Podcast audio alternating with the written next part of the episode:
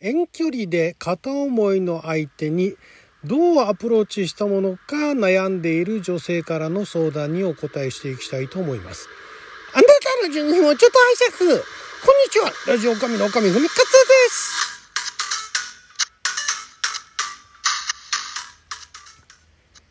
今日は2022年10月12日水曜日六曜は千回選手でございます。毎週水曜日はネットに公開された誰に向けて相談しているのかわからない恋愛相談を勝手にピックアップして勝手に回答していく帰ってきた勝手に恋愛相談のコーナーをお届けしておりますが今回はこちらですね。遠距離片思いアタックの仕方というタイトルで10代女性からですね。遠距離片思いで遊びに誘うには大学1年女です。夏休みに行った免許合宿で知り合った人を好きになってしまってなんとか LINE は交換できたのですがどうアタックすればよいのか分かりません。その人は同い年でお互い関東なのですが県外です。合宿中は何回か話したくらいで顔と名前は知っているというレベルなので遊びに誘ったら惹かれるかなと思って連絡できていません。今 LINE は向こうの既読無視で終わっています。かっこ5日前くらい。質問系じゃなかったので返信する必要がないと思ったのだと思います。その人は東京なので私が東京行くついでに予定合えばご飯行かないと誘いたいのですがこの中で誘ったら断られますかね？過去東京に住んでる高校の友達に会いに行くことを口実にするつもりです。あと LINE はどのように再開すればいいでしょうか？アドバイスいただきたいですということですけれどもね、まあ、これね既読無視でねで、まあ、質問系じゃなかったという、まあ、冷静なねあの分析はされているようなんですけれどもこれ質問系じゃなかったからそのままスルーってスルーだったかっていうとじゃあその質問されてね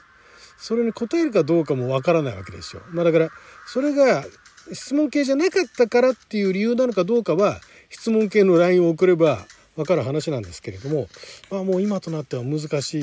んでしょうね。ねまあだから、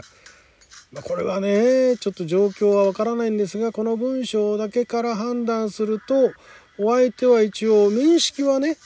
できたあその合宿免許でね知り合ったっていうところで、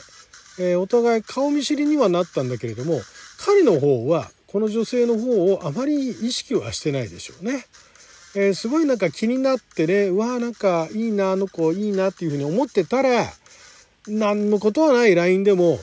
ね、質問系じゃなくても返信はありますよ。それは。よっぽど LINE 慣れしてない男の子じゃない限りでも LINE 交換するっていうことでそんなに抵抗がないんだったら LINE 慣れしてないっていうことでもないんでしょ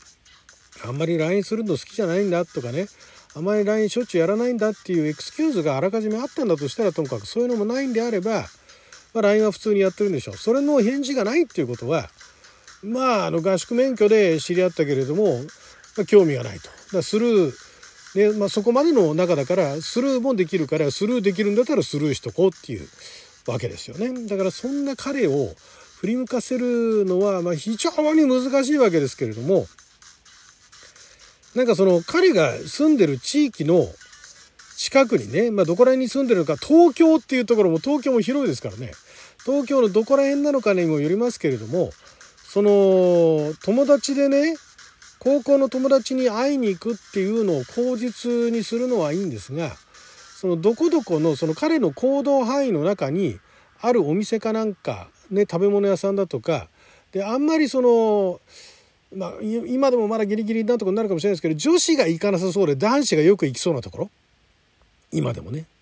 えー、今だんだんそういう垣根がなくなってきてますけれども女子が行かなくて男子が行きそうなところでもそのお店がちょっと一部の女子にも話題になってるみたいな体でちょっと今度どこどこのなんとかっていうお店がちょっとなんか美味しいらしいって言ってね、えー、行こうと思ってるんだけど行ったことありますかとかね。なんかあのおすすめは行ったことあるんだったらおすすめは何ですかっていう食事の話題かあとはなんかその彼が住んでいるところあるいは通ってる、えー、学校の近くかなんかにあるような大学の近くにある何かその観光名所とまでは言いませんけどもなんかそういうあのまあでも男の子がねあんまり観光名所かなんかにどれだけ関心があるかですよね。あの美術が好きだとか写真が好きだとか、ね、映画が好きだとかっていうのがあるんだったらそういうのをあのきっかけにねそういう美術館なり博物館なりねそういったところ気になるんだけどとか庭園とか気になるんだけどとかね写真とか気になるんだけどって話へ振ってで相手はその知ってる知ってることをなんかあの、ね、知らない人に対して質問に対して教えたがるっていうのは、まあ、特に男性の場合、えー、女性でも最近はありますけれども特に男性の場合はそういうのを知ってる情報が、ね、知らない情報に対して、えー、教えたがるっていうのはあると思いますのでまあでもそれもねそんなに気のない子にね聞かれて答えるかどうかっていうのも難しいとこですけどもそういう感じで質問してみるしかないですよね。あと LINE はどのように再開すればいいですかって言っても今まで既読無視されてるわけでしょ？まあ一回質問系送ってみたらどうですかね？それもまあなんでしょうね。当たり障りのない質問系でもいいかもしれないですけれどもそういうのをね、えー、送ってもいいでしょうしなかなかね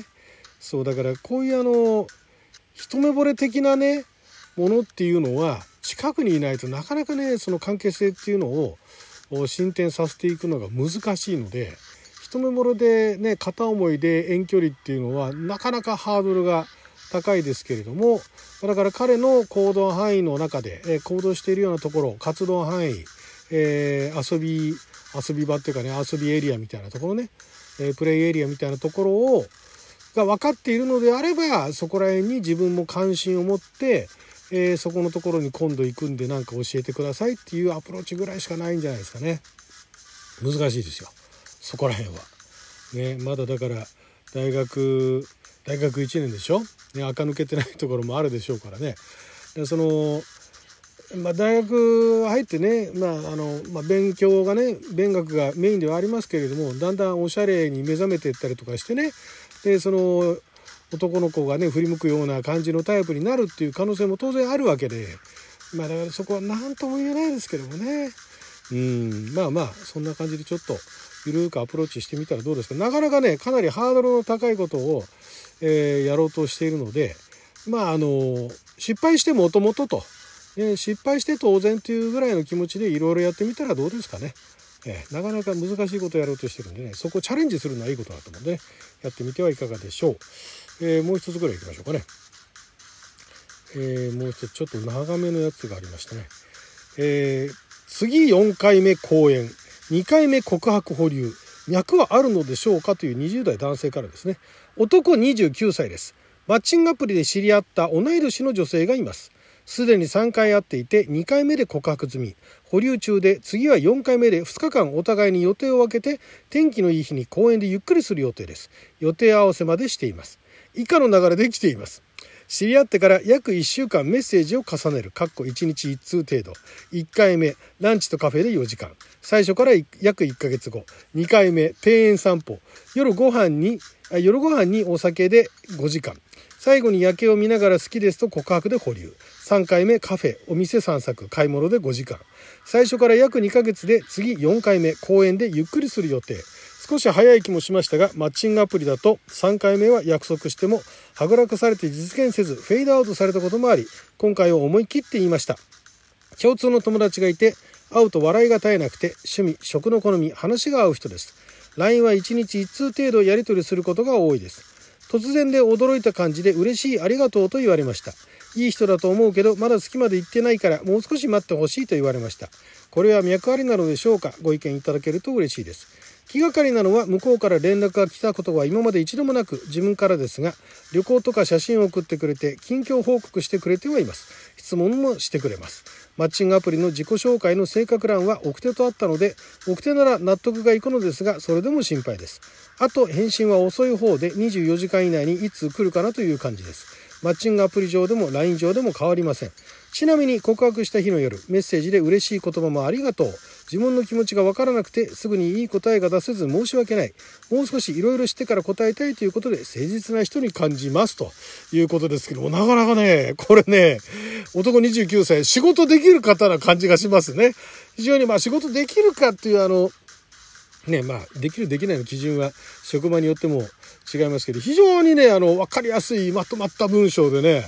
あの、報告書とかもすごい分かりやすい報告書書く人なんだろうなっていうのは、この文章からもね、えー、感じる。非常にあの、この方自体も、えー、誠実な方なのかなと思うんですけれども、その、相手の方もすごい誠実で、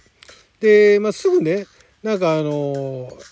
あの、反応するっていうか、お返しするのも、自分の気持ちがまだそこまで、ね、盛り上がっていない、まあ、マッチングアプリだから、お付き合いをする前提でマッチングアプリみたいなものをやり始めたわけだけれどもじゃああの自分には自分のペースがあってっていうところでそこのところ正直なある種言ってくれてるので、まあ、期待はできるでしょうね。脈ありかどうかっていうのはまだ分かんないです。分かんないですけども、えー、脈を作るのはあなただぐらいの気持ちで、えー、アプローチすればいいんじゃないですか。脈ありなしっていうよりもあのーなんとか鉱山って言われてるところですよ、そこは、みたいなね。掘れば鉱石が見つかるかもしれませんよ、みたいな。そういう、なんかちょっと例えが良くないな。例えが分かりづらいな。まあ、だから、あの、焦らないで、ね、4回目公演でゆっくりでしょ？そんな感じで、お互いもっといろいろ話していけば、おそらくはうまくいくんじゃないかなと。お互いがお互いなんかの引っかかるようなね、なんか特殊な趣味かなんかもなさそうなんで、うまくいくんじゃないかと思いますけれども会うと笑いも絶えないんでしょ、ね、だからそこら辺は相手も非常にあの誠実な人であればもう少しこの状態続けてみてはいかがでしょうか。焦らずに脈ありかなしかなんて焦ることなく、えー、誠実にね、えー、いいいい関係性を築いていくと、ね、この人と一緒にこれから人生共に歩んでいくんだぐらいの気持ちでえー、やってってはどうでしょうかでそれでまあだんだん方向性が違ったらうまくいかないだけの話であって